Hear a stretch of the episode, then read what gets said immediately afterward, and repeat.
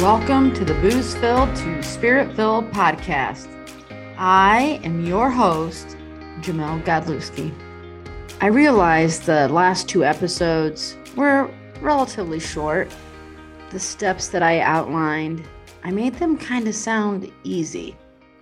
So I thought on this episode, I would share my own struggles. Now I'm going to be vulnerable. So, like, if you see me in public, don't try to come up and give me a hug. I mean, you can send me a message if you want, because it's not easy for me to be vulnerable. But I think in order for you to really, I guess, try to relate to what I'm saying and understand that spiritual formation is a process and there's ups and downs and circles and steps forward and steps backward we're all on this journey of i hope trying to be transformed and trying to grow i mean i'm telling you all of this at age 50 for years i knew i was different I knew that, yeah, growing up, I was a tomboy, but I knew I was different when it even came to sports. Like, I took competitiveness to a whole new level. And as I looked around my team, even my coaches, I thought, doesn't anybody else feel the way I feel? I remember in middle school and high school, basically hiding my feelings, hiding my thoughts, because I mean, people would think I was crazy if I told them. I just knew I was different. And why can't why can't I be like everybody else? There was a part of me that didn't really want to, but then there was a part of me that was like, it would kind of be nice to belong to something. I was somewhat of a chameleon. I could I could be a jock. I could be in band and I was. I could be smart. I mean, I am smart. I know people look at me and think, "You're smart?" No, really, I was. I am. I graduated in the top 7. So I fit in that group. I could be a partier. I, I fit in that group. I was like a chameleon but I can't say I necessarily really felt like I belonged in any of them. I was good at fitting in, but I never felt like I belonged because, well, I'm not really sure I accepted myself for who I was. I'm not sure that in my own heart and mind I was really good enough I was just different. So this is hard, everybody. I get that. As I've grown in my spiritual walk, I've really come to accept the fact that it's okay to be different. It's okay to be a square peg. It just means you don't fit in the round holes. It's okay to want to play the banjo in a song, or it's okay to be the cowbell. It just means that you don't belong in every band, I guess. But I had to come to accept that, that I really, I'm goofy. I love to sing karaoke and just be silly. It kind of comes natural. I am competitive. I really don't like to wear dresses. Like, why does that, does that mean there's something wrong with me? I mean, no, it's not every girl's dream to be a princess and have a big wedding and go to prom and blah, blah, blah, blah.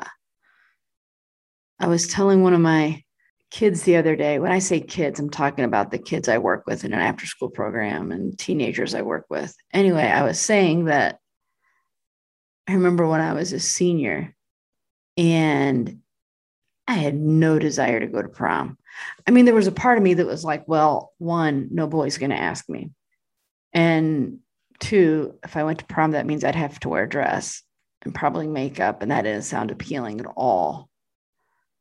So I didn't want to go to prom. So a friend and I bought tickets to Aerosmith. Oh, yeah. And my mom, she was kind of the strict mom. Um, so a couple things about buying these tickets to Aerosmith is one, I didn't ask for permission. Concert was in Detroit, Michigan. Now it wasn't the same night as prom. But when it came time to where I needed to tell my mom what I had done, I wrote her a letter. And I said, Mom, I don't really want to go to prom. So instead of going to prom, I want to go to this concert. And you don't have to pay for anything. I already did it. And I'm 18. And so you kind of got to let me go. Blah, yada, yada, yada. I mean, I did. I went. I didn't make necessarily the best decisions regarding what I partook in there and back. But it just comes that I'm I was different and I had to I had to accept myself. I think my parents maybe accepted me more than I did myself. Like they always believed in me. Unconditional. I know not everybody has that. But as I've grown, well, I've started to accept myself. And I think there's a part of us that we want to be accepted unconditionally for who we are. Like, who's going to believe in me? Just Jamelle, not Jamelle, the basketball player, not Jamelle, the student, not Jamelle, the mom, not Jamelle, the director of a nonprofit, just Jamelle as a human being. What group does this different, weird kind of Jamelle belong to? And it's okay that I maybe just have a handful of friends. It's okay that I'm different. It's okay that not everybody understands how I do connect with God. As I'm recording this, I'm actually in an apartment in downtown Indianapolis, one block from the circle.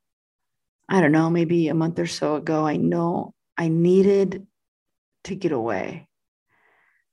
And not to escape, but I needed to get away to clear my brain and to really put forth my heart and my mind into my ministry, this, my podcast, and my website, and growing as Jamelle Godlewski. And so I did. I made plans and I didn't tell anybody. Why? Because I didn't need to. I told one person. That was it. Because I didn't want someone to talk me out of it. I didn't want someone to check in on me. I didn't want, like, I just, I needed some space. And I don't need to explain that to people. It's who I am. And I'm okay with that. But it's been hard, everybody. I started going to therapy a couple months ago, and maybe not this last therapy appointment, but the one before that. I was talking to my therapist, and I'm like, Am I crazy? Like, are you, do I need locked up? Why didn't God make me so different? at least in my viewpoint, different, right? So I believe in therapy and Jesus. I had to process that, process that. And it's with somebody that doesn't know me. He just knows me as a therapist and me being Jamelle. That's it. Doesn't know anything about me. But I needed to process all of that. Yesterday, as I was uh, as I was walking in my brain, I said, I want to belong but then I don't want to be boxed in. Like I'm a wanderer, I'm an adventurer. I don't want there to be limits, I guess. I don't like boundaries. I like to explore. I understand there needs to be routine and schedule. I live like that. But there's got to be a lot of flexibility in it for me. I guess I was thinking about the fact that I'm 50, right? I don't have a normal job. For years, my daughter didn't really know what I did as far as how do we have money to pay bills? And honestly, it was when COVID hit and we were kind of in lockdown. And she was like, Oh, this is what you do. yeah. I had to find my niche and accept the fact that people don't have to get it. But it's me. I want authenticity. I want real. I want silliness at times. I want serious conversation, but then I want laughter. I just want it to be organic, not forced. I like community. I want to grow in community. This has been really hard for me, everybody. I would go to big churches just so nobody, I could sneak in and nobody would know who I was. I've been in churches where everybody knew who I was, and you would think, oh, that's community. No, because I felt like there was something I had to live up to to be me.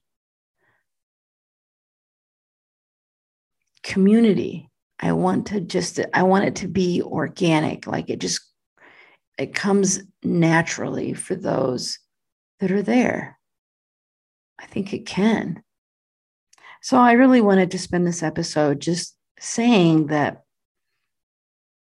it's okay to struggle.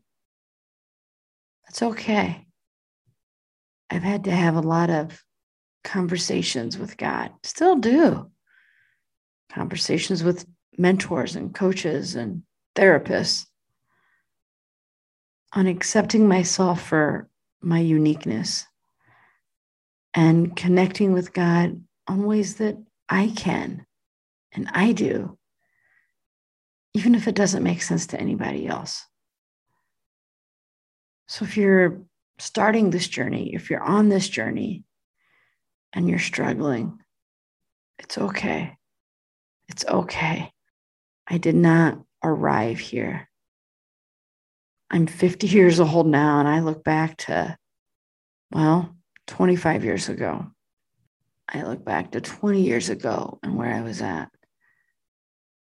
It's a journey, everyone. I just don't want you to feel alone on this journey. I really do want you to know that you can reach out. I'm more than welcome to talk with you and share with you information, my own struggles, tidbits of, of, of wisdom if I have some. If you haven't checked out my website, I have a blog every week and um, certainly find me on social media. Uh, you'll learn a little bit more about me that way, especially some of my goofy self. Anyway, I want you to know you're not alone. So, even though this season of podcasts about spiritual formation can be difficult and kind of deep, I really do want to walk through it with you. So, next episode, I'm going to get back on track. And I want to talk you through what are some specific spiritual disciplines. I'm using a book called Invitation to a Journey.